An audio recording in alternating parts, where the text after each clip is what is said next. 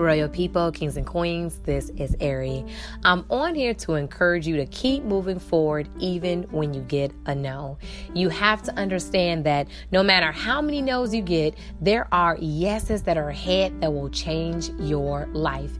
It's worth it. It's worth going through the process that God has set before you to get to the yes that is going to set you on a new level within your life.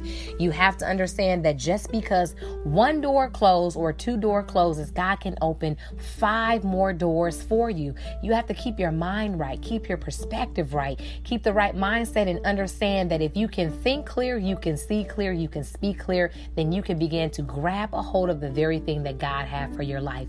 Don't allow discouragement to take over your life, especially, you know, of course, within the heat of things, within the moment when you really, really want something and you're desiring it with everything in you, however, you hear and get that no.